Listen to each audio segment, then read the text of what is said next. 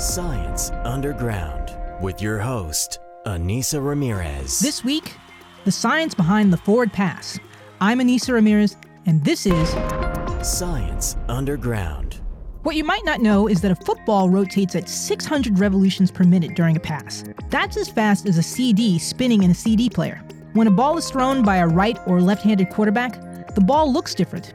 To learn a little bit more about this, I spoke to someone who would know, and that's Jerry Rice, the NFL wide receiver who's had both a right handed and left handed quarterback in his career.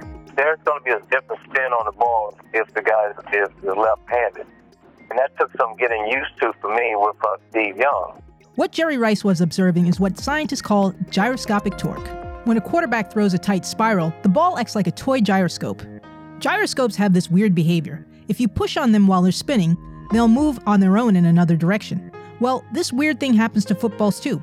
Footballs spin when they're thrown, and the air pushes their noses up, and then gravity pushes their noses down, causing the football to move on its own in another direction, just like that toy. It ends up that footballs travel with their noses pointed to the right.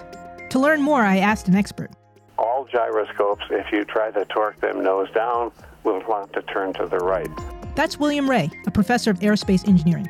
He studied the flight of the football, and he found that footballs point with their noses sideways when a quarterback throws a pass. A football points to the right when a right handed quarterback throws it, and to the left when a left handed quarterback does. Think of a football as a puppy that walks sideways. Well, why is this important? Well, a ball pointing sideways means that a football will drift off its target by a few yards, which can mean all the difference between a touchdown or not. What there's no spinning is that the tight spiral is poetry in motion, but it's also some very interesting science in action.